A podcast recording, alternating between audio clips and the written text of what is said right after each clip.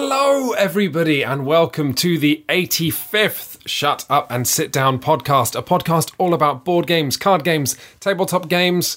My colleague Paul Dean Hi. and me, Quentin Smith. We have been talking about board games for seven years now. There you go. Uh, yeah. Without stopping, without no, there's without been sleeping. Sometimes it feels that way. But that's just how it's got to be. Paul, we have got a humdonker of a show. Why don't you tell me what is on this humdonker of a show? We are going to be talking about a bunch of board games, including um, Gunkimono, which is a kind of domino-related uh, Japanese war game that it has nothing to do with Japan or war, but it's really good. Uh, I was impressed. Yes. Um, we're going to be talking about Taj Mahal, Yeah. um, an update of a of an old game from Reiner Knizia. They keep coming back. They keep coming back. It turns out Dr. Reiner Knizia has like hundreds of games, and literally some of them are really good. Um, we're going to be talking about trading on the Tigris. Yes. A new trading game about being a Babylonian and occasionally asking people if they want a religious fish. Or goat. Or I've a- got. Do you want a goat? I've got a lot of goats. Is, I it, don't want is it a fascist goat? It's. Let's move on. I don't Uh, yeah. want to spoil that one. Trading on the Aw. Tigris is, uh, yeah, very interesting trading game. We'll be talking about that later. Uh, I've been playing GKR Heavy Hitters. Do you know what GKR stands It's for, giant Paul? killer robots and it's huge robot miniatures and it looks very sexy. I think they are the nicest pre-painted miniatures that money can buy. wow, you- that's a thing. Yeah, well, I'll be talking a bit about GKR for sure. Okay. But then, uh, the sort of grand finale of all the games we're going to be talking about, we have been playing a lot of Root, Root. the game that everybody is talking about. The game of the moment. Uh, absolutely. And actually, when board games have a game of the moment, it tends to be a bit flash in the pan. The hype will usually last for maybe two weeks. But with Root, the hype. It's not going anywhere. It's here to stay. It's got squatters' rights. And uh, you know what?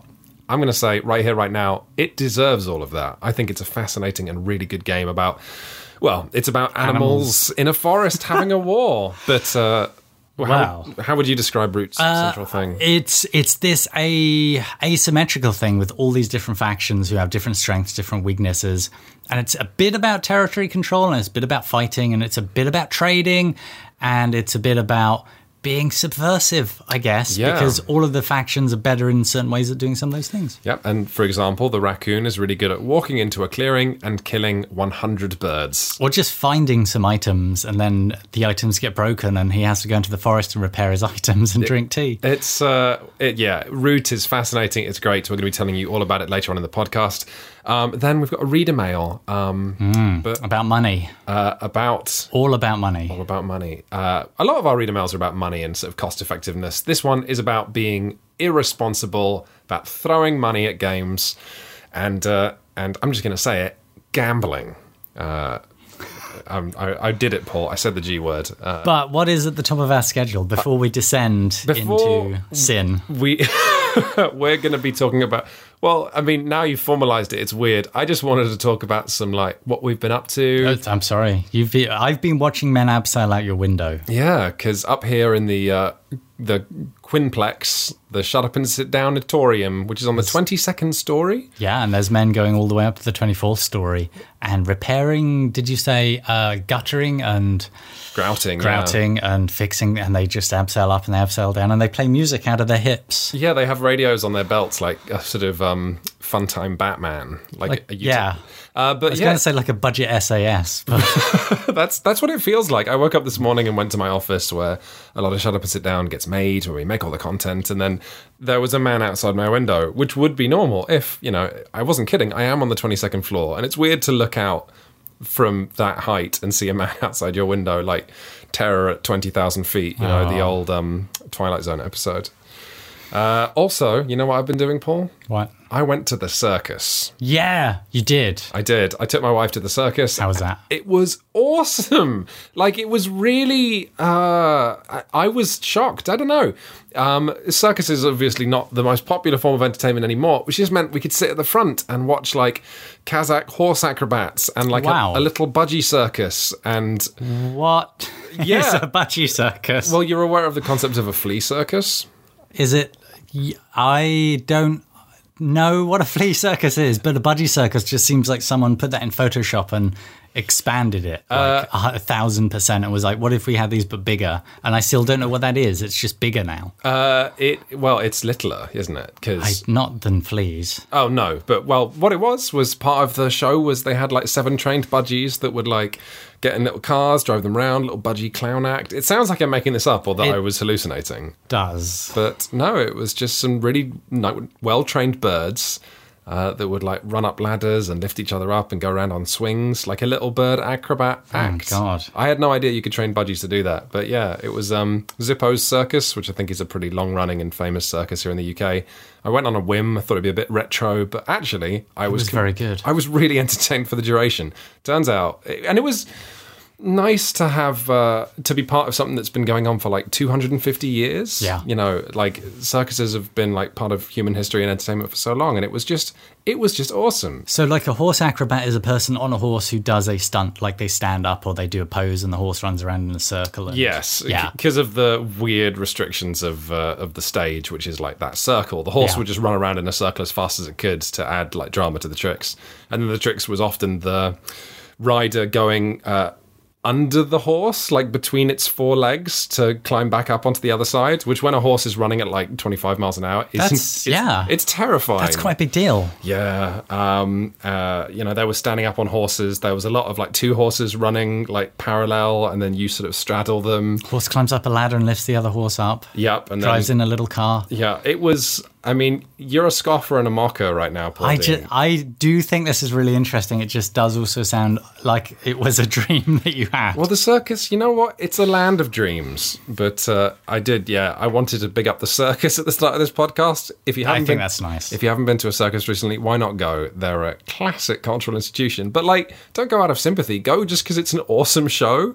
Did you go into any tents where like somebody told you uh, your fortune? No, Or- there was just the one big top Okay. due to what I would presume are like budgetary restrictions. I don't know. Probably when people downloaded this podcast, they didn't expect like an infomercial on circuses. But circuses are great. Sponsored by Zippo Circus. The people at home cannot see the sincerity in my eyes uh, as I deliver all of this. I believe that you thought this was really cool, and it does sound quite good. It was really good. Sounds good. quite good. Why not go to Zippo Circus, everybody? Shut up and sit down. sponsored by Zippo Circus. We're not sponsored by circuses, but we would be if a circus wants to sponsor us. If you're, is there? Oh my god, is there anyone out there who works for a circus who'd like to get in touch? Yeah, we could uh, we could film a review of Meeple Circus in a big top. Especially if like you work for like I don't know a good nice circus, not if you're just in some strange place. How would and, you like, define a bad circus? mangy animals who aren't treated very well? I tell you what, the Because I know many of them are treated well if you know the circus is properly circused. yeah, uh, it's a famous. am I saying? I don't know. Uh, let's talk about something more in our wheelhouse, which is board games. Uh, yeah, let's start with Gunkimono then. Oh my goodness! From Renegade Games. Yes, Ooh, it's a tricky one to describe. I I'm gonna try. I'm gonna start by saying it's retheming of an old game about farming that I've temporarily forgotten the name of. Okay. That is about laying down fields and then putting barns in fields. Mm-hmm. And for some reason, and it's not a bad theme, they just rethemed it as you lay down groups of samurai units that are different types of, of warrior, and then you occasionally put uh, forts on top of them. You Yes. put fortresses. And the idea is you want to create continuous groups of the same color of samurai. You can lay tiles on top of other tiles. Um, and that doesn't stop a group being continuous. And then sooner or later, you try and lay, lay permanent claim to that by sticking one of your forts on top. The challenge being that people can, even if they can't move your fort, they can still try and cut your territory in half by laying new tiles down, things like that. It's basically, I don't know, shape making, and you want to try and make a big shape of the same color and score it while stopping other people from making shapes of big shapes of same color and scoring them. It doesn't sound exciting, but I thought it was a really good kind of space controlling challenge. Yeah, I think the closest parallel in terms of like how hard it makes our job is probably Azul. Um, Yeah. The award winning tile game from last year, only in as much as it's a game about laying tiles. How is that exciting? But as anyone who, who's played Azul knows, it's very exciting. It's very clever.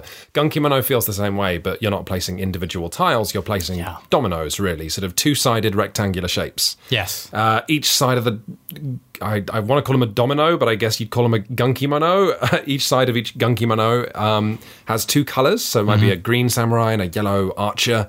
Then you put that down somewhere on the board, and then hopefully putting the green and the yellow each next to a big green and yellow thing, gradually drawing out kind of a field of green people. Uh, getting How it- appropriate. yeah, it made more sense when it was a farming game, right? Yes. And it was like a field of potatoes Yes. rather than a field of spearmen. Um, but yeah, so players might go around gradually adding to this big yellow uh, field of spearmen. But eventually, um, players will unlock fortresses through a scoring mechanic, uh, which we won't bother to explain here because it's, it's there's no way to make it sound exciting. But eventually, you'll unlock a little wooden fortress. You can put it on that yellow field of spearmen, and then it's yours. Then all the other players in the table will now have this new problem where they want to try and reduce the size of that yellow field by filling it with like green and red and blue soldiers.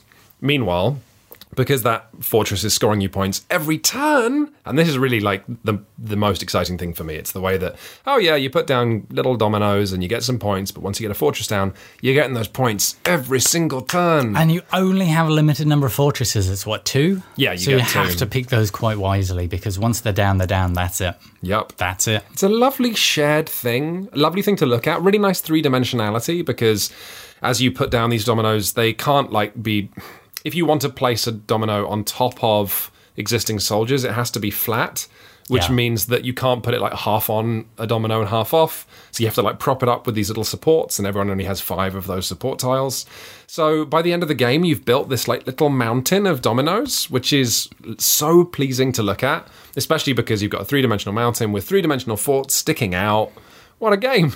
It's it is really neat, and I don't know how to make it sound as exciting as it is because it it's just about creating shapes and making the shapes bigger. And yet every turn is a challenge of exactly where do I put this tile to both score myself as much as possible and hopefully slow one or more of the other players down. Yeah, and that's it. Like the great move in Gunkimono is something that gets you gets you points while also muddying your opponent's like fortress. And that's that's every turn. Every turn is that decision. It's like Yeah, you're making every turn matters. Absolutely. Uh, and I think maybe we're guilty of like avoiding some of these games that are just like simple tile laying games. I'm Yeah. thinking about a game we haven't done really any coverage of, which is number nine, spelt N M B R. Yeah, we've touched on it before. It's really good. Come up once or twice, and it's extremely good, and it's so simple, and it's also a game that I've been able to teach people in like five minutes. Yeah, I think, you know, because uh, Shut Up and Sit Down is moving to Twitch uh, very, very, very, very soon. Like, I can count the days on the fingers of two hands now. About a week. About a week. And uh, it was when we'll be streaming board games. But there'll be announcements, so don't worry. And obviously, if you miss the stream, that's fine because we're going to be uploading our playthroughs of games to YouTube. Um, more news on this next week.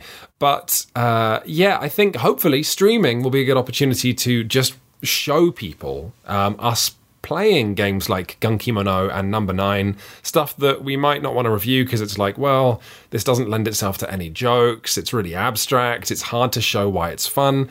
And we've discovered a lot of the time the reviews we do that sell the least copies are of games that are so simple that you can't see how they'd be fun. I'm thinking about Yes. Flamme Rouge, the outrageously good bicycle racing game. Extremely good. And the thing is, sometimes you've just got to play a game. You've got to show people the whole thing. Yeah, so sometimes rather than doing a review, if we want to like get a game into the hands of people, sometimes we choose to do a let's play or now a stream instead. And I think Gunkimono is a great candidate for a stream because we could review it and people wouldn't get it. But if they watched us having fun, they'd be like, I want a sweet slice of that fun. I think that's a really good point. Yeah. Uh, so yeah, we're definitely gonna try and get some more fo- um, footage, some more coverage of Gunkimono and probably number nine as well on the site. Uh, moving on, shall we talk about the game Taj Mahal? So this, when was this? This was a 90s Knizia release? Yeah, that was when he was uh, on fire, releasing great games like Through the Desert, Ra, Tigris and Euphrates. Is modern art the 90s or is that a bit after? You know what? I'm not actually. I've, I've all the confidence has fallen out of my armpits, and I'm no longer sure any of those games I listed it- were from the 90s. But it doesn't matter. It's, it's this good period, this good stable, this good breeding stock of Yes, titles. exactly. Uh, and it's another one that has come back, and it's another one we've tried again. We came away from from the game thinking this is pretty good. Yes, uh, the the there's a company that makes all of these uh, remakes. It used to just be in house at Fantasy Flight, then it became Wind Rider Games, and now I think it's just called Euro Classics. Yeah. Um, but we've reviewed a bunch of them on the site before. People can Google our reviews of games we recommend, like Ra, through the Desert, and Tigris and Euphrates. This is the fourth one in that series, uh, and just like all the others, it's an old Great Knizia game with a beautiful redesign. I, It has, yeah, things like the art, the presentation, the style of it, all these cute little uh, miniatures and things that you get now, the card art, everything about it looks so much more colorful and Yeah. looks so much more vibrant. And what colours? The player colours in Taj Mahal. We'll get to what the game is in a second, don't worry. But the player colours are the nicest I've seen all year or maybe years. Like, usually games do like, you can be green or blue or red. And really, you can.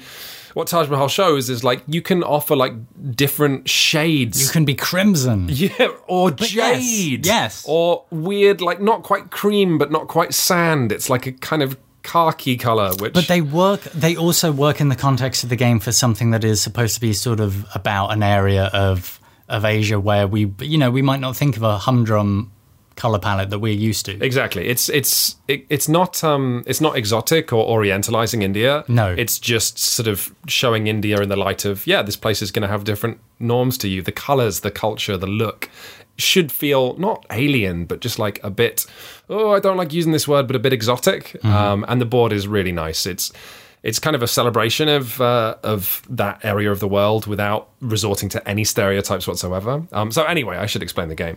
So Taj Mahal is a game set when the Mughals were ruling India um, with that the sort of um, Arabian. Uh, I want to say invaders because I don't think that's problematic because they invaded like thousands of years ago, so I'm not going to annoy anyone. Um, but when they were ruling India, and you are all part of the Mughal king's court, um, and you're touring India. So there's 12 locations on the board. And in each location that you're going to visit in a random order, um, you host an auction. So you travel around all these 12 regions of India. Um, and so the game is played over 12 auctions. And in each area, players play cards from their hand that are like sort of bids. And each card in your hand is going to have pictures of different people. So maybe it has a picture of like the princess. And if you play that card, you've got some points towards winning the princess's favor at that stop of the tour. Yes. Or maybe there's a picture of like the general and you can win him. Uh, you go round and players will be like, I play a card with a general and an elephant on it, so I'm currently winning there. But then Paul plays a card with a general and a princess, which means Paul and I are now tied for the general, which makes both of us unhappy because neither of us will actually win that person's affection. Now, at any point, players can be like, I'm just out. You just drop out of the auction. Um, which means then you can collect more cards. There's a little shop of cards, and if you're the first to drop out, if you're the first to say, you know what, I'm just not going to Yeah, even I'm not part of this round of play. Yep. Then suddenly the rewards are immediate and massive. You get first pick of the cards for the next region. Um, so, but or you can stay in the auction and just keep playing cards. And eventually, when you choose to drop out, if you are currently leading the bid on any of the five things you can win, you get that reward. Like you get to build a castle on the map, and you get points from like linking all these little beautiful plastic castles together. So you might be desperate to just win one uh, auction really quickly in this region because there's one spot where if you can put a castle there, it'll link up with all your other castles in a sort of ticket to ride style, Yes. where you're drawing a line through India. Um, or you might just really want the elephant. You might go elephant heavy strategy. Like it's, I'm not going to go. But I mean, there's there's reasons for all of this, and reasons why you would do this. Like there's that there's it feels like there's this element of area control where you're both planning what you're building now, and you're thinking about how big everything is going to be in the future.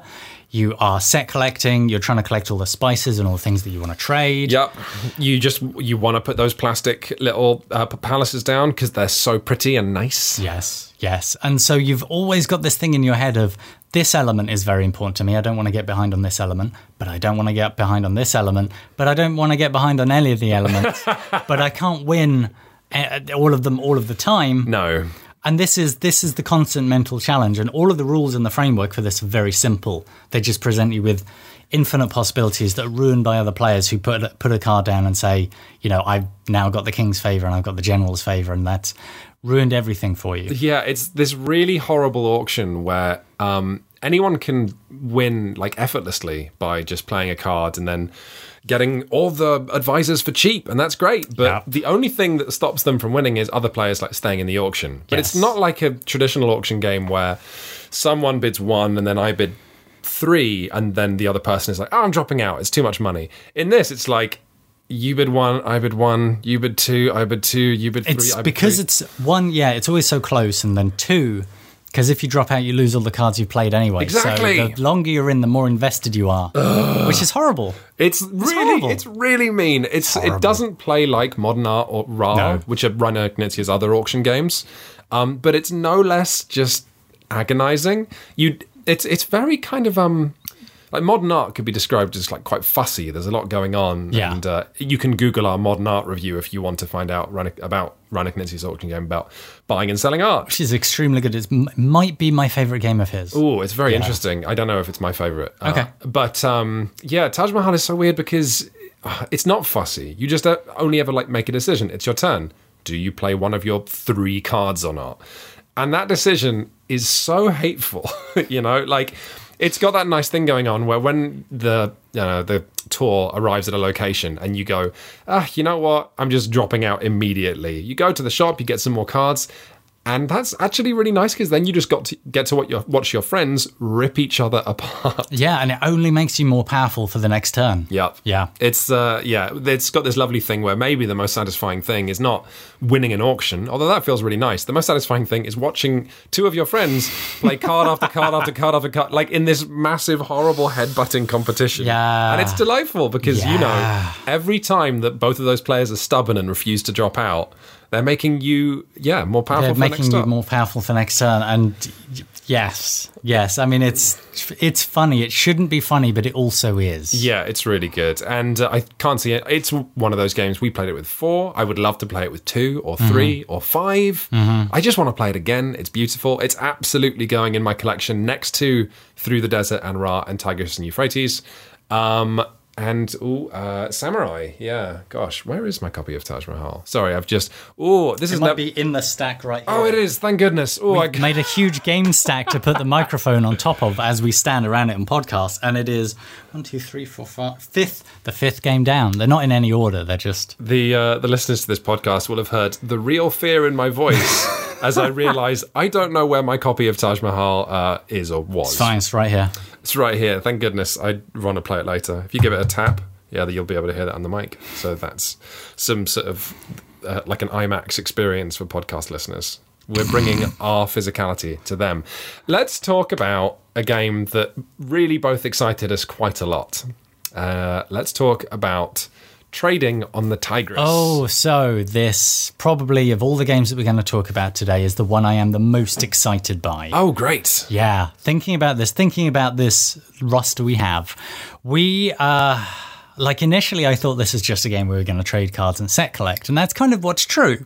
We're four different, or we were when we played four people, four different factions along the lovely River Tigris, and we're trading goats and fish, and we're trying to collect sets of them because the more of each thing you have, the more points you have. So you don't want to be the person who has like a fish and a wheat and a goat. You want to be the person who has three goats, and you give your wheat to someone else who wants all the wheat, and it's great. That's Yeah. how trading works. And we should stress this is a game set in prehistory. It's not a weird game where some for some reason you're trading wheat like Catan. It's like this is trying to sort of half-assedly model uh, almost prehistoric civilizations like Yes. the B- Babylonians and the Assyrians and may- Maybe? maybe I can't remember. It's a bunch I feel of bad now. civilizations we haven't heard of. But there's things like also um, oh, we got it wrong. It's Trade on the Tigris Trade on the Tigris. by Geoff Engelstein and Ryan Sturm. Geoff Engelstein, who we rather like as we like well. we like Geoff Engelstein a lot. Um, we really like Space Cadets. Yeah. uh, and uh, we also like Space Cadets Dice Duel. yeah, Uh, all the cadets.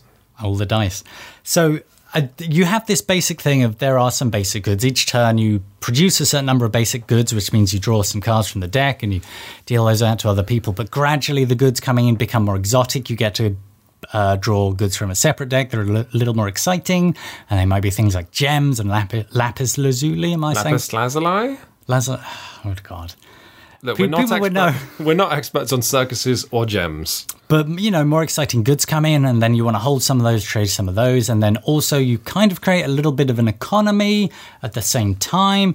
And also, as you get more prosperous, you attract barbarians who might potentially attack you. Mm-hmm. So you have these growing barbarian counters, and they might raid all your coffers.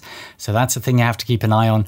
And at the same time, your society just becomes more democratic and more authoritarian and worships one god or the other. And the weird, hilarious thing is, a lot of the goods that you trade when you have them in your hand, uh, their secondary power is a thing that you know shifts your government or it shifts your population. So you end up saying to someone like, "Do you want this goat? By the way, it will make you more fascist because it's a, it's a goat that for some reason also you know tips your government one space in this direction." And it doesn't matter which you are. What does matter is that if you are too much of one of these things, uh, you lose points at the end of the game, or you don't score as many points as you could. Uh, or if you end up kind of in the middle between both, you don't score very many. So you want to be a democracy or a dictatorship, but you don't want to tip over the edge and you don't want to end up compromising. So you're trading goods, but you're also thinking about the society you build and the religion you put together. And you're doing all of this in real time. So it's like constant real time Catan of like, do you want this? I've got, who wants some I've got three fish. Who wants my fish? Who wants my democratic fish? Well, this you it you I might say, um, uh, Paul. I will take that fish off you. You know what? I'm desperate for fish, as long as it's not a democratic fish. and then you might, uh, well, but Wow. you, you can lie. I can lie about like we have to tell the truth about the good, don't we? But we don't have to tell the truth about the secondary effect of the good. Yes, and this is an enormous weird mechanic in the game because uh, Paul might say, "Oh, I've got loads of democratic fish. I'll trade you these democratic fish for the thing." We pass the cards to each other. Turns out Paul was lying, and actually those are fascist fish. um, but it, that's fine because I was lying as well. And you know, the goats I gave Paul don't actually push him towards worshipping this one god, but uh, the other. It's like They, they are the goats of Marduk. Is Marduk, Marduk, Hasta was- or something? Uh, yeah, one basically uh, Marduk being a more aggressive, sort of violent uh, god. With you know the people who practice that religion practice more like aggression and uh, less. Um, what's the word when you accept your neighbors? Compassion, empathy, Well, whatever, sympathy. all of that. So, uh, whereas the other god is like more nice and more to do with trading and culture. yeah. Um, but then, so not only do you have this whole, that's the kind of foundation for the game, but then what complicates it significantly is every turn, everyone gets to draw powers based on where they are on the god or government track. So let's say you, you know, went full tyrant and you're got quite far up the tyrant track, you might get a card that means now you can raid other players. You can go out there and send an army, or you can sponsor pirates or anything like this. Um, but that gets tied into the trading phase because often these um, powers come with cards that you can trade away, or in fact Yes. must trade away. Yes, some So- of the powers you can't actually use yourself, can you? You have to you gift them to someone else each turn. Yes, exactly. So, for example, a very early one is farming tools, and farming tools is essentially a wild card. So, if you're collecting, you know, fish or flax or wheat, then I can give you my farming tools or trade it to you, and then that will be one uh, fish or flax or wheat.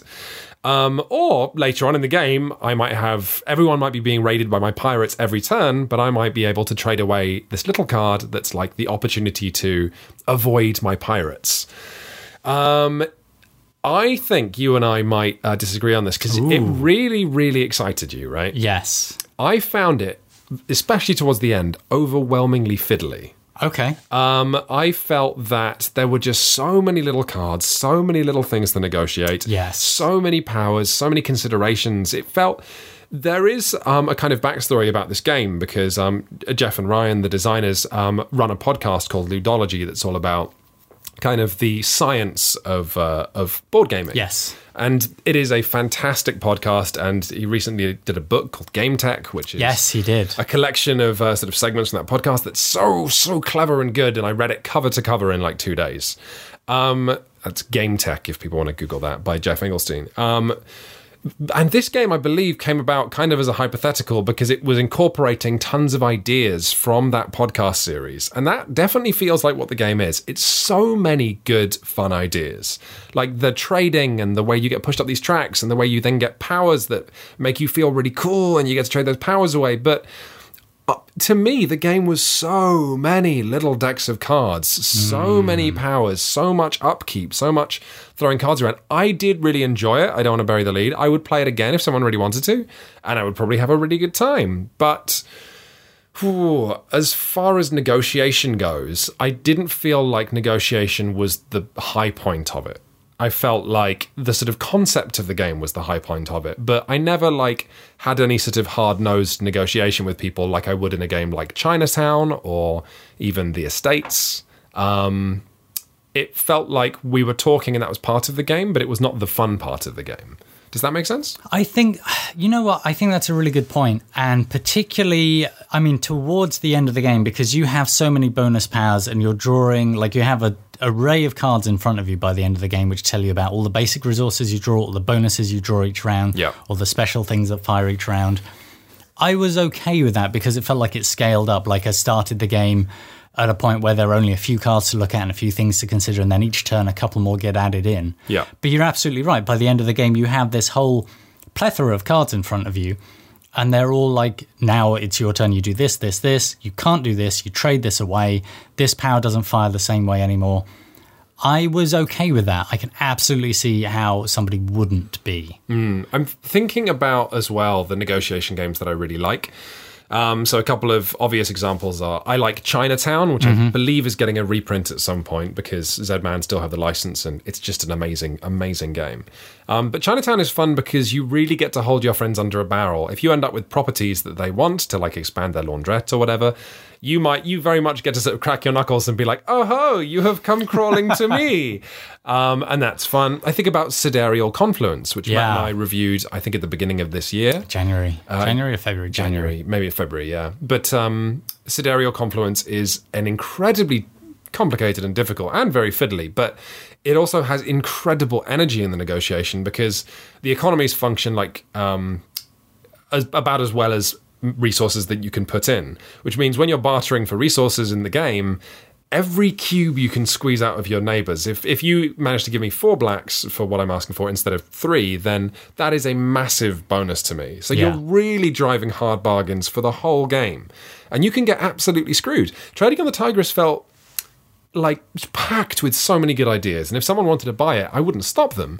Um, I think they'd have a good time. But the ideas were what made me excited. The actual trading was very often like, "Do you want a bronze? I've, d- does anyone have a bronze? You have a bronze. Okay, I'll give you a you know a, a fish for a bronze. Great, done. You know, it didn't feel like evocative or exciting. There was so much going on, maybe that I couldn't do the calculations required to know exactly what was a really good deal or not. Okay.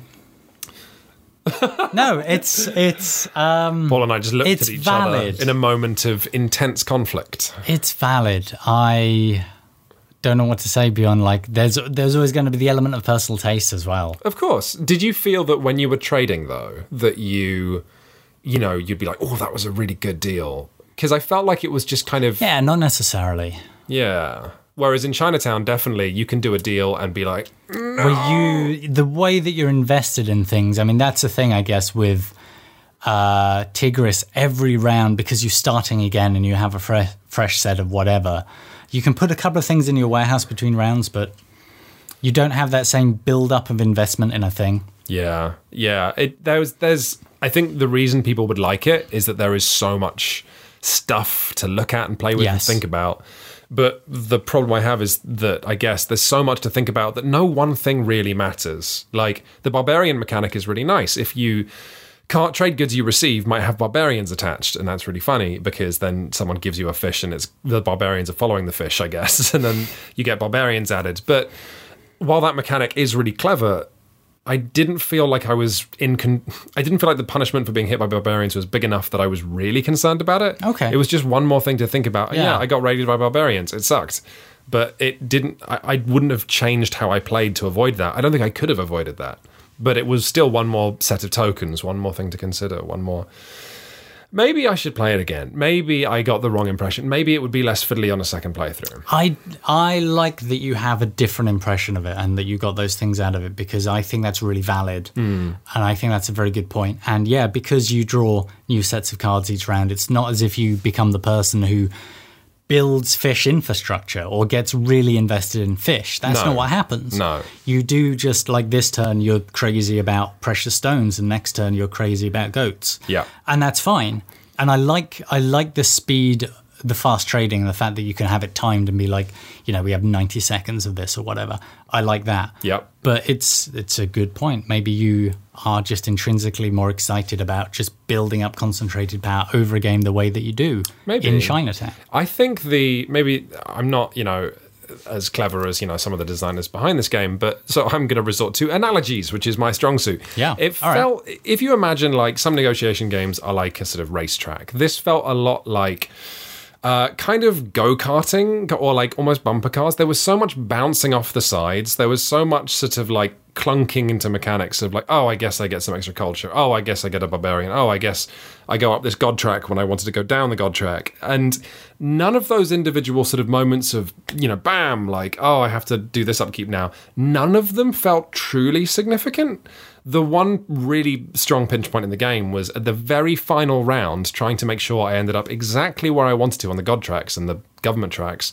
Because if you go too far, if you go too far in uh, down like a tyranny, Yes. you become like it's or like what is it? If you basically go down, go too far down, fashion, Either of them, yes. you end up with a government that's like too woolly or too harsh. Similarly, with the god track, you can end up becoming a, a zealot, which means that like, oh, I like this god, I really like this god. Oh, hail to this god! No, I've lost my mind, and now my entire life with this god is yeah, and it, it makes your society not as good as it could be, or as good as it was. So the one point in the game where I really felt really strung along by the mechanics was um, on the final round, making sure I ended up exactly where I wanted to on that track. Everything else felt like sort of yeah, bouncing off the sides, the sort of rubber sides of my car bouncing off the rubber sides of this track as I tried to steer towards something that kind of made sense. It's good. I think I'm being as harsh on it as I am because it's so full of good ideas. I I like the fact that you've got a different opinion about it. yeah, I find that interesting and useful. Well, we'll see uh, what some other people think because Trade uh, Trade on the Tigris is doing the convention circuit at the minute, and Yeah. uh, there'll be should be a few people have played it. If you've played Trade on the Tigris and you have an opinion, why not Yeah, leave a comment on, yeah, let us know. on shutupandSitDown.com. How do you feel about giant killer robots? Oh baby, They're all painted. They're big. They're fancy. It's expensive. It's a costly miniatures game. That is right up our street, right? it well, it kind of is. It's a lot more like X-wing because Right. when you buy it, you kind of That is like- up our street. Exactly. Uh, the X Wing miniatures game Pew, is pew, what we're talking pew. about. It's so good.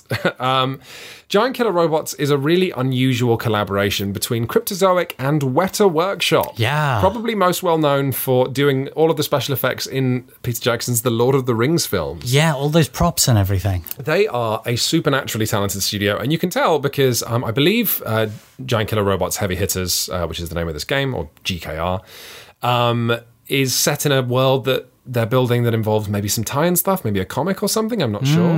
Um, but the world building is all Weta Workshop, and it's all lovely. The comic book art is great. It's a future where um, people want salvaging rights in these old, forgotten post-apocalyptic cities, and the way they do that is they send their big robots in, and it kind of becomes a televised sport. So you've got your enormous stompy mech, but what you really want to do is um, get the support of sponsors. Like if you do cool stuff, like snipe someone from between two buildings.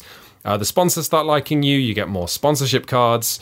Sponsorship cards are things like companies, like you know, they, they've got analogies for like Uber and Amazon in the game, like Pink Elephant and some other stuff. Like a laxative company might give you what you need to just get moving again uh, on Oh the field. It's God. honestly, maybe that sounds trashy. It's, No, it's just I'm just thinking of this future world where like Nike want to sponsor you because you shot a thing in a competition to salvage a destroyed city, and this is this is normal. People just watch this and they're like, "This is the world that we live in." If GKR was a sport, I would watch it. I'll tell you that much. Well, this is it. I mean, we look at the world that we live in right now, and occasionally you're like, "What? We've got social media. We've got the most powerful communication tools in the world. That would surely solve our problems, right?" No, we're just saying dumb animations of dogs falling over. that is what the world leads into. It's kind of um, it's very self aware of how kind of dumb and um, schlocky it is, but in a way that's really like quite classy. And Yeah. it- the game doesn't feel schlocky. It feels like it's depicting a schlocky world. Um, and speaking of things that aren't schlocky, the main thing people should know about GKR is that the miniatures in it are the nicest sculpts. That as, never mind the fact they're pre-painted, just the design on them is stunning. The big robots you each pilot is like are like five or six inches tall. They're these lovely assortments of like you know um, uh, components and servos and big weapons, and they just look awesome. They look incredibly good. And then they have this. They're all painted, right? They're all painted in the factory. So you get these robots. Each robot has some little robots that it can launch as well. So they go on the board. You've got these lovely three dimensional buildings that you're hiding behind and tagging so you can get salvage rights for each building. You're firing weapons at each other. Uh, it is a spectacle. It's beautiful, uh, and unfortunately, the game itself didn't really do anything for me. But I will stress the person I was playing with, and I think who I think has a more common attitude of like the game isn't that important. It's more like just the spectacle of the thing. Yeah. Um, had a great time and immediately looked online uh, to see, you know, if he could buy it. And how much it cost? Well, that's how it. much did it cost? When he saw how much it cost, how much does it cost? he chose not to buy it. I think it's like 120 quid or That's a lot of pounds. Yeah, it's not actually. I don't think it's unfairly priced. I think for the miniatures you're getting and the big city and the big board and all the cards and all the cards have unique art. Yeah. which is really good art. You know, I don't think it's an unreasonable thing to price to ask. Um, they also have released an expansion, which is which adds a kind of uh, robot that has been put there by the runners of the sport that people can control, and like, uh, and it has an expansion that adds um, little turrets that you put down on the buildings. Has an expansion that adds two more mechs, which are called like uh, salty and sweet, and they're pink and Of course. but they're so cool. Oh, it's so cool. Paul, every deck, every robot has its own decks. Everything about it I adore, except the game itself, and it's led to me fantasizing because I think it was on the last podcast that I was talking excitedly about Critical Mass, um, which is the really, really, really good and thematic robot on robot card Yes. game. I realized playing GKR that if you could somehow have GKR. Yeah, I knew you were going to say that. Oh my god! I never, I never like do thought experiments on Shut Up and Sit Down about like, oh, it'd be so cool if this game was crossed with this game. But holy crap! If you get GKR with the miniatures and with the city that you run around in, that's you know with three dimensional buildings, and then have the actual game from Critical Mass of people like dodging and shooting and it being so um, organic and sexy Yeah. uh, you might have one of my favorite games ever made. And like, I know that this stuff is sticky, and Weta Workshop have a relationship to Cryptozoic, and you know, uh, Arcane Wonders own Critical Mass, and I don't know how they get in touch with Weta. And I obviously, like, I don't think it could actually happen, but I want it so much that I'm trying to think. Well, how, But how now that's interesting. You're, that? you're seeing those elements that you really like, and you just wish you could put them together. Yeah, That's I- fine. It's not unreasonable. Like I, I don't think combining them would be such a, such a horrible task. But uh, I don't know. Yeah, it, it's a, it's a complete pipe dream. I can tell you right now, I'm not going to buy this for 120 pounds, I which would is not recommend anyone. 160, 80 dollars. I don't know what the exchange rate is right now. Yeah, if you want a really good pre-painted miniatures game, you can get the X-wing starter set for like thirty quid, and not only is it like a quarter of the price, but the game's better. Um, And obviously, you know, Star Wars ships are not big, stompy, beautiful robots. I'm just saying that, like, in terms of a pre-painted miniatures game, there's no way we could ever recommend GKR when the X-wing miniatures game's there. I, I, I think people could like if they if money's no object, they could buy it and probably have a pretty good time. It's it's it's a luxury title for luxury people. Yeah, and I just wanted to get. I'm I'm pretty much done talking about it. Um, I don't even. I'm not even particularly interested in talking about why the game. That's like it's a fine game. It's, Yeah. You play cards that are weapons, and you play cards that are movement. You manage your energy. Your deck of cards, which is all of the special things you can do and all your weapons, is also your hit points. So as, as you Yep. get hit, you discard cards off the deck. Fair enough. I I've thought seen that, before. Yeah, it's um, it's it's it's fine. Like I'm, I wanted to talk about it because it, the world building and the miniatures are so so so good. And I swear there's an alternate timeline somewhere where Weta wanted to do this and chose like a different publisher to collaborate with, who were able to like do the miniatures justice and make a really great game. Um, that's not what's happened. Um, but yeah, if you if you want to look into this, if you want just the most beautiful pre-painted miniatures I've ever seen. If you're just really into big robots, why not Google GKR, do a bit of homework, and see if it's uh, something you're interested in? Because it's I can't honestly. We were talking about uh, whether to talk about this game before the podcast. And I Yeah, and how Paul- much time there would be in the conversation about yeah, this. and I said to Paul, like, look, what's the point of talking about this game on a podcast? Because the game's not interesting, and it's an audio medium, which means I can't show people how beautiful it is. But whatever you're doing, like, go and Google the robots from GKR right now and be stunned at how good looking they are. You know what we can talk about then? Oh, is it time? It's uh, root o'clock. It's time to talk about the Vagabond, the Woodland Alliance, the Keep going. the uh, other ones, and the Flappy Boys. Okay, um, there's a good chance we're going to be talking about this as well next week with Matt. Um, and with Paul and I are well, currently. you've played it with a bunch of different people now. Yeah, I have, and it's all in preparation for our review, which will be going live next month. A lot of other board game publishers are putting their reviews of Root board game publishers, board game review sites, yes. are putting their reviews of Root online already. Um, not to like badmouth anybody who's already reviewed Root, um, but Root is the game that Shut Up and Sit Down feels we need to play. F- like A bunch. a, a bunch more Different people, different factions, different combinations. Yes. So our review is going to take a while to come, but we are hoping for it to be the definitive review. Um, but we will tease you by, uh, you know, now by first off telling you what Root is, but also saying we're having a great time with it. Yeah, I really enjoyed it. Yeah. So do you want to describe Root to people? Root is a very asymmetrical game of trying to conquer the forest, I suppose, uh, being whether you are the forest animals or the birds or the subversive woodland alliance, which I was and I won, and I'm very excited about that. or you as the roaming vagabond, which isn't really a faction so much as a person who just walks around collecting objects and making friends with some people and making enemies with others. Yep. It has a bit of area control, I guess, because you have a map where, depending upon which faction you are, control of areas matters. Yep. But not in your case as the vagabond. Or it's got a bit of that subversive, hidden build-up of powers, which was more of my faction because I wasn't good in open conflict, but I was good at sneaking around the board and dropping tokens. Yep. And then it's got this only for the bird faction, this sort of order programming sub game mechanic where you create a bird government and every turn the bird government has to follow its bird government instructions like move, build, fight. Yep. And then if the bird government goes wrong, it collapses. Because of course it would. But every player is doing a different thing, has a different set of rules. And this is exactly why we have to play it a bunch because you have to understand your own faction.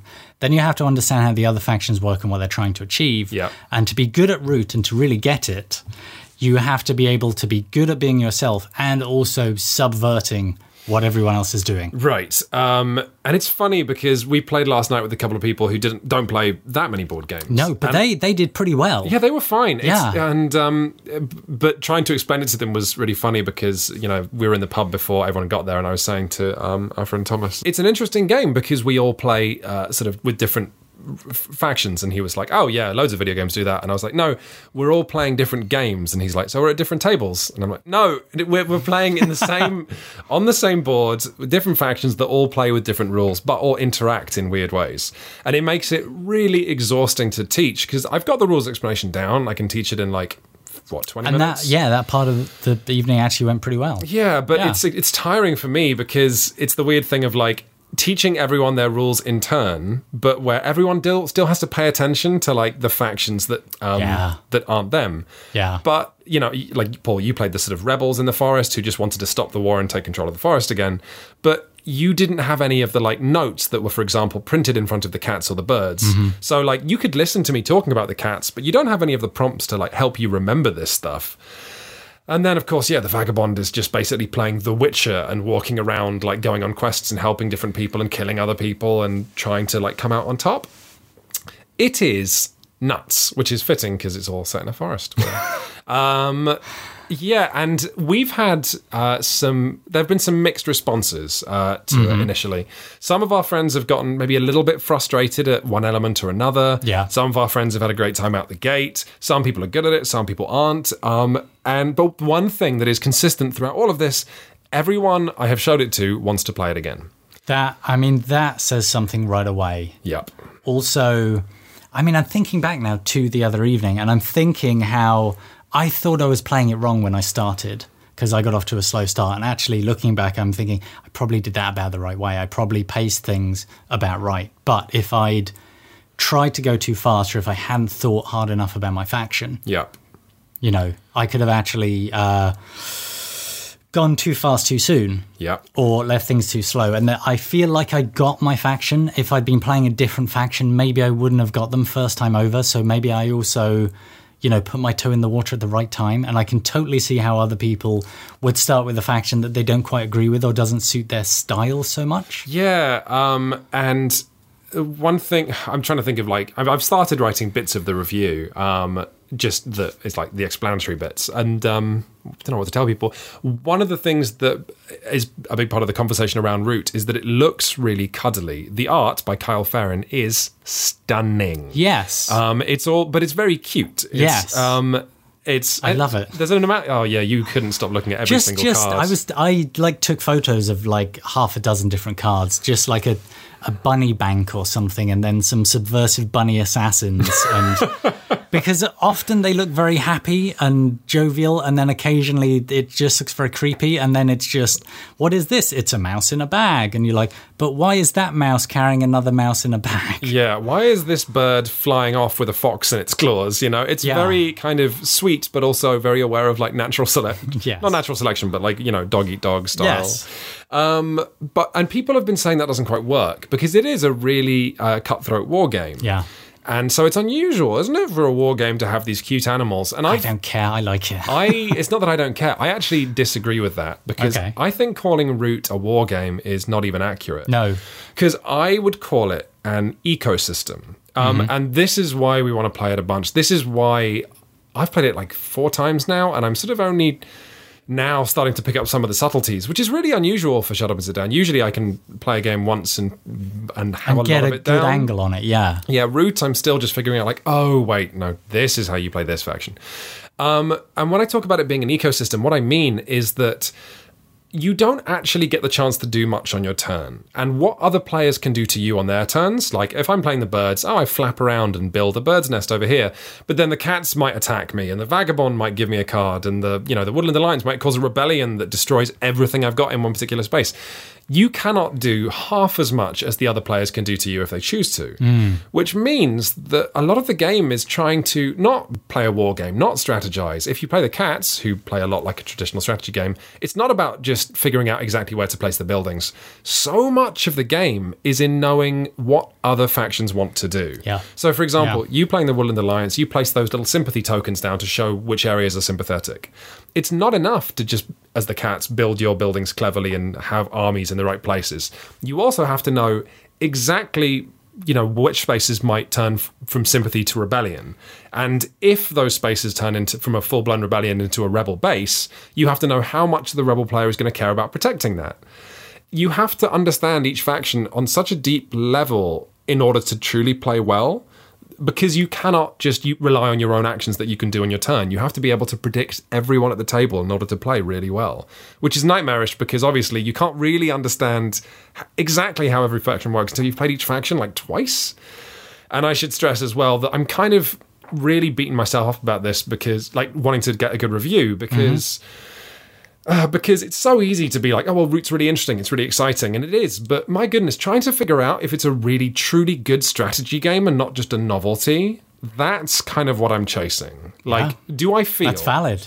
Do I feel that if I get really good at Root and understand it, and I'm better than my friends, I can win every time? Or is it a game with so much chaos that even if I'm really good at the game, I, no matter how well I play, I can't hope to beat just the random nature of three other factions doing their own things that are completely different to mine? Does that make sense? Yeah, it very much does. And that's interesting. And I don't know what to tell you about that, Well- except I guess we will find out the more combinations of things that happen. Yeah, and I'm I'm feeling confident that I'll figure it out before the review uh, next month. But yeah, let's not go too high end. You, so you are probably I got a good first impression. yeah, you are closer to how most people listening to this podcast will be. You were excited about Root, you played it, you I had a good enjoyed it, time. yeah. Did you have a particular highlight aside from winning? Uh, winning. Um, I guess the highlight, it's not a particular moment. It's more the fact that I very frequently didn't feel like I was winning because I kept trying to create support and it kept being crushed all the time. And particularly because the uh, the orange player, who's this cats, owls, whatever. the- Cats. You didn't even know what animal they. They look a bit like owls on the player board. Sure. Um, because the round face. Yeah, I see I that. guess so. And there's this thing where he, what he was also called Paul, and he was building up huge collections of forces. And in theory, with a rebellion, I can flip an area that he controls immediately. I can just destroy everything that's there, Yeah, the mouse or the foxes in that area just go nuts and Yeah. rip apart all the army barracks. And, which is great. But also, like he was very aware of that, and it became a thing of me thinking, I can't actually do that. I will never be able to do that because he is more concerned about me than anything else. yes. So I put those down and then expect those to be quashed and then eventually have a rebellion in the middle of the board where no one controls anything because nobody cares. Exactly. And that became my base of operations, which allowed me to basically uh, distribute forest propaganda to people to be like, stop the war. Get rid of Nixon. Well, this is why it's so weird, right? Because um, your game was defined by uh, not being able to cause rebellions in that space because that player was afraid of you. So, what I'm saying is that the bizarre thing about Root is you need to play not sort of the game in front of you, but you need to play what your friends think the game is. Because I've seen ga- like the game I played uh, before the one I played with you last night, the one before, because the Woodland Alliance had won the first game I'd played we were so afraid of the Woodland Alliance that we didn't let them get off the ground, which Yeah. meant the Woodland Alliance player was never going to win. So you're in this bizarre situation where it's not like if I know Root really well, I can't just win because I know how each faction works, because every other faction is operating on this weird data point that's incorrect. If they've been like, oh, the birds are weak, or oh, the Woodland Alliance is strong, or oh, if the Vagabond is in this situation, I definitely have to do this. But that player who thinks all those things might be wrong. So, as a good player, you need to know what your friends think of how to play Root. Does that that which is bizarre? Mm-hmm. Like you need to play according to what your friends think the game is, and you might be wrong in what you think the game is, and it's very unusual. Yeah, I I'm, Tactics. I'm tying myself in knots over the real strategy of it, but yeah, I will say every game of it I have played, I have had a great time. So yeah, let's not bury the lead. As much as I'm sort of like just losing my mind trying to figure out if this four-player asymmetric forest game is truly a grand strategy game or like something a little closer to a really, really, really awesome novelty. Never mind, like, I mean, for most players, it being an amazing novelty will be more than enough. If, Yeah. you're, if you're thinking about pre ordering Root, I definitely would because it's very rare that Shut Up and Sit Down not just has to play a game this many times to explore its depth, but has enjoyed every one of those plays. And this is the thing, and I think I would agree with you on that. I would say it is very much a case of it, either it is terrific or it's just interesting enough that it's absolutely worth all the time that's been poured into it already. Interesting and beautiful, yeah. And yeah, cute. Yeah, and I think I saw all but confirmed um, the designer um, uh, talking on Board Game Geek recently about how they're probably going to do another Kickstarter next year to do another print run, and probably there'll be another expansion. There was already one expansion for it that has a beaver Yes. faction and lizards. And I want to. Why are you shrinking I didn't know there were lizards. I knew there were beavers. Yeah, there's a this the first expansion for it, the River Folk expansion. Yeah. It adds a lizard cult and beaver mercenaries. I'm really excited to be the beavers. Uh, if you're the beaver, then you set your prices for different things, like oh, my mercenaries cost this much, and traveling down on my riverboats costs this much, and you can change those prices uh, for the duration of the like game. that. I'm really interested in that. I'm super psyched. I'm playing Root again on Friday. Jeez. I cannot wait. I honestly cannot wait. Um, which, hey, maybe that's your review. It's not like me going, hmm, but is this game really clever? It's like, well, yeah. I mean, it doesn't. Does it matter? I'm I'm gonna play it for like the fourth time in nine days on Friday, and I can't wait. Maybe There that's your review. Screw it. Yeah. Yeah. But I'm looking. I'm, I think you know what, Paul. I'd like to film the video review in a forest. Can you believe? Let's buy a forest. Put your hand in the mailbag. Find me a letter. Welcome to the mailbag, a land of emails, questions. Me, Paul. Hi. Who can imagine what wonders, what other wonders exist in this realm? I don't have to because I've already seen this email. Oh, yeah, you have. Uh, our email today comes from Scar Dave uh, from Maplewood, New Jersey, who asks Usually, when I talk to a poker player or sports enthusiast about board games, I'm often asked the following question Do you play for money? After I roll my eyes and explain to them that we don't, they give me a look of disappointment or pity. That brings me to today. I was reading over the Sheriff of Nottingham rulebook and I thought, what if this game was played with real money? And I have to admit, the idea was intriguing. Has there ever been a game that you've considered playing with real money? Take care, Scar Dave. Bye, Dave. We will take care, Dave. Thanks. Uh, What? So you, first of all, is there one you have considered playing with real money? yeah, well, yeah, when we were really into Skull and playing it, like finding a reason to play it in a pub like every week, which was probably five, six years ago. I mean, Skull is close enough to poker already. Skull is basically poker without the maths. Uh, that, you know, it, it made sense to like, why not play a game of Skull where everyone. With a wager? Yeah, everyone Yeah. throws in like two pounds, or if you're American, two point four dollars, uh, and you know then you've got a pot, and then whoever wins the game gets the pot. Like, and I this is kind of part of a bigger question that I've always had about table games and gaming in general because if you ask gamers to come up with like you know their sort of pipe dream like uh, of just a what is the dream scenario of what gaming might look like in 20 years. Someone might say, oh, what if there was just like a whole city that's like a tourist destination where people just go and play games and the whole city's industry is based around people playing games, kind of like a permanent board gaming convention? That kind of already exists and it's called Las Vegas, you know? Yes. Obviously, like. Oh, Now, obviously, you know, gambling and traditional casino gambling is not gaming as we know it. No. But also, it is a form of gaming, right? And it's and it's not something that table gamers or video gamers really popularly think about or discuss, which has always struck me as super weird. it is. Especially when Shut Up and Sit Down has recommended in the past a Korean video, uh, sorry, a game show called The Genius. Yes. Um, and you can find The Genius illegally uh, on um, on The internet. On, on the internet. Get the internet. It's really good. Uh, yeah, but the genius is interesting because really the games they're playing are really familiar to us. It's Hmm. stuff like you know the Resistance or Dixit, um, but with the with the serial numbers filed off, so you don't know, um, and loads of games that I think would make great board games that I've never seen before. But the genius does it in this like James Bond tuxedo and dresses, you know, trading like diamonds kind of esthetic Mm-hmm. and it's just awesome because it takes everything that's great about you know the Ocean's Eleven movies, all those you know like all the rich imagery that comes from casino marketing and then offers it to like board games and it's great.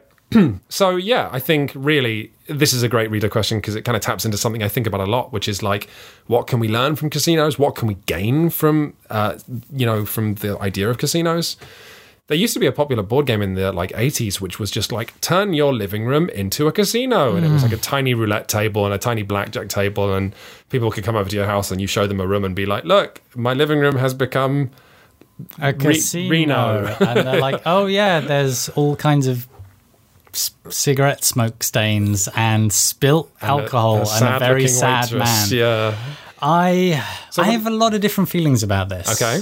Um, Hit me with them. oh boy. Like fundamentally like playing games for money like socially with friends I think can be very cool and I've done that in poker a few times and it it's not the same but it also makes me think of how I used to play uh a bunch of roguelike video games that had daily challenges where it's like you play through this level once, score that you get is your final score, that's it. Yeah, you used to, and you are incredibly good at Spelunky. I'm not bad at Spelunky, thank you. And I used to do that with a video game called Nuclear Throne. And it's this, this thing of what you are doing now is final. yeah, there's stakes. There's attached, right? stakes. And it's a similar thing for poker for like, if you lose this, you lose it, and that's it, you're done. Yeah. And similarly, like having been to casinos a couple of times and played in casinos, it is different when every decision involves actual real money that you own that may go away.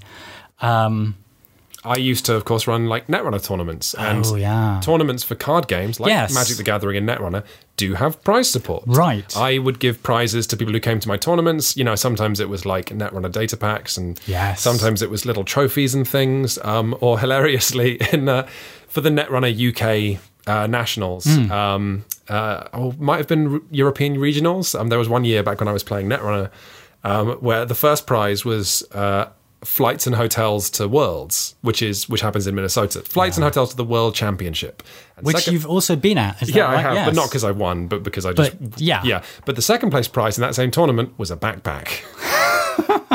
um, but you know that I, that I just find funny. But yeah, like I say, like sorry, like you say, No. um, playing for stakes is different, It- and it's really exciting. It is. It's different. It's exciting. I really feel like it changes your brain state and your decision making process. Yep. Um, and I think all of that is terrific. Yeah. I also think casinos are amazingly exploitative. oh God, yeah. And I think casino marketing and casino reality are two. I mean, there are certain things in the world that, like, you see things in movies and you see things in real life and they're different. And there are some, like, classic things like, when a car does a jump, it doesn't just keep on driving, it's broken. Cars can't do jumps like in the movies.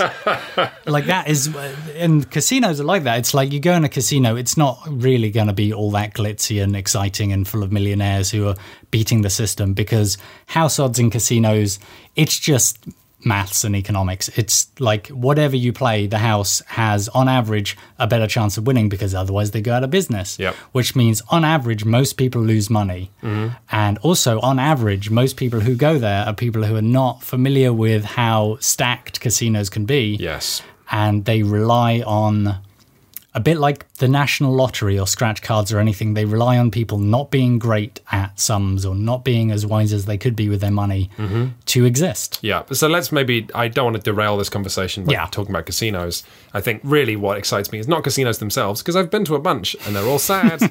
um, but what excites me is, you know, like wearing a tuxedo and playing a card game, but like in a nice environment. Yeah, that's that's valid. My friend, I think I've mentioned this on the podcast before, but always wanted to do an evening of two rooms and a boom where the dress code was like suits and dresses, Hmm. and just he would he was really into food and cocktails, so he would make canapes because the loose wrapper around two rooms and a boom is that you're in an embassy anyway, right? yes. Um, so, or, or there's a party, you know, a high class party, so it kind of fits that game. Um, but yeah, so I don't. let- Let's not talk about casinos anymore. But of course, there are no house odds if you're just playing a game with your friends. Yeah. you know, someone, no one like loses or. Get, there's no house taking the money in that example. Well, this is it, and this is the thing about like a circle game of poker, which makes it so much more comfortable for me. It's like most of the money will go to a player rather than some institution. Yeah. and it's much more about you playing the other players rather than playing a house. Yeah, but I definitely would have played Skull for money. Of course, the big problem with playing any board game for money, as the as our reader Mel was suggesting, is that most board games you don't really know what you're doing for the first one or two playthroughs, or Yeah, more in the case of. Root. Apparently, I would never tell you what I'd never play Root for money No. because I would just lose and be salty about it. Um, but uh, yeah, if your friends really do know a game and it's a game with you know either no luck or low stakes I was going to say something that is about pushing your luck.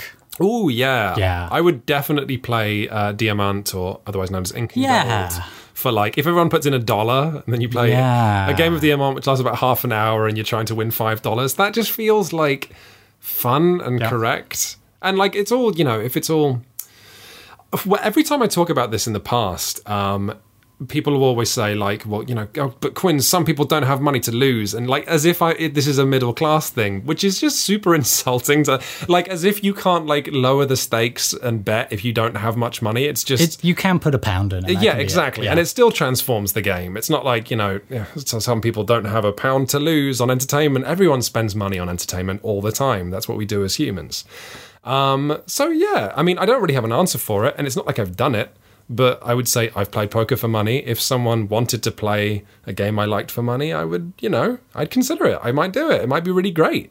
Were you going to briefly talk about Street Fighter? Oh yes, Yeah, I was. right. Sorry, I scribbled this. At, well remembered, buddy. Hey. Um, so uh, I play a bit of Street Fighter. I'm terrible. My main is Alex in Street Fighter Five. If anyone's I don't know interested, what that is.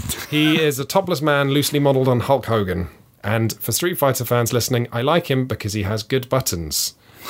Um, anyway, um, but within the Street Fighter like tournament scene, there's this thing called money matches, which is where if you're a player who you know thinks they're good, and there's another player who you think you're better than, you'll do a mm-hmm. money match, which might be like you each bring five hundred dollars, and it's you. These usually make for really exciting spectator events because it's two players who've gone. I can definitely beat you. I have five hundred dollars here. Oh, my And you put, or you know, maybe a money match is like fifty dollars each, Yeah, whatever. but- but some of them are really high stakes, and obviously crowds gather because the tension of them. Yeah. Usually it's like 10 sets as well or something, which is like, you know, that's like 15, 20 minutes of Street Fighter. But like the sheer tension of that, because it's, it's, the thing is, it's not really about the money, is it? It's about ego. Like when I played poker as a teenager and won like a tenner, you know, when I walked home, I wasn't happy because I won 10 pounds. I was happy because I put the money up and I beat my friends. It's the same reason a lot of people play tournaments. It's, the thing about gambling in board games would, would never be like because you want money or because you're excited by money. It's it's a way of elevating and make the experience more exciting. If you truly think you're good at something, like in Street Fighter, it's a way of elevating the game. You know, it's it's a transformative experience, which is why I would never knock this, and which is why I'd like people to maybe you know experiment or leave a comment having tried it out because like I say, yeah, it's not about the money. It's about taking that game and changing it into a game that feels very different, a game that feels more tense and perhaps even more exciting, and certainly more irritating. But like you know, you know, you take the good with the bad, right? Yeah, I don't know. It's it's it's interesting, and it is again, like you say, transformative. Mm-hmm. I'm going to transform some vegetables into my lunch now. That's Okay. what I'm going to do. do you Bye. want- I'll make you lunch. I will have a small amount of vegetables. Yeah. Hey, Yeah. I'm gonna cook Thank a, you. cook a veg for my good friend. Um, so what, what, what was I gonna? What did we say at the end of the podcast? Hey, Bye. SHUX tickets. Oh, yes. uh, there are some left. There are literally some left. SHUX is our big convention happening in Vancouver on Yes. October the 12th to 14th. 12th to the 14th. It's a weekend. Hey. Uh, we got some tickets available. We got tons of special guests. I'm like loads of our best friends in the board game industry are now coming. Uh, friends at the table, the Mm-hmm. Yes. um, tremendously successful role playing uh, actual play podcast. There, I think almost all of them are going to be coming now. They're Oh, really? Yeah, they- I know we had a, at least a couple last time. yeah, Austin and Jack were confirmed last Yeah, time, but now who we have both a few more. really good. Steve Wolfhard is going to be joining us, uh, who is uh, who was a storyboard artist and writer on Adventure Time, responsible for Daddy Daughter Card Wars, um, which is the second episode that's about table gaming. Uh, he's doing our poster, so you can come, you can buy a poster designed by him, get it signed. You can meet us, obviously. And that's like so far down my list of reasons to come to SHUX. Um, but yeah, we've got a, a great library. We've got so much going on, Yes. and like it's just looking like a better and better and better show. We've got so many people saying like, "Oh, I'm definitely going to come next year," but like, why not come this year?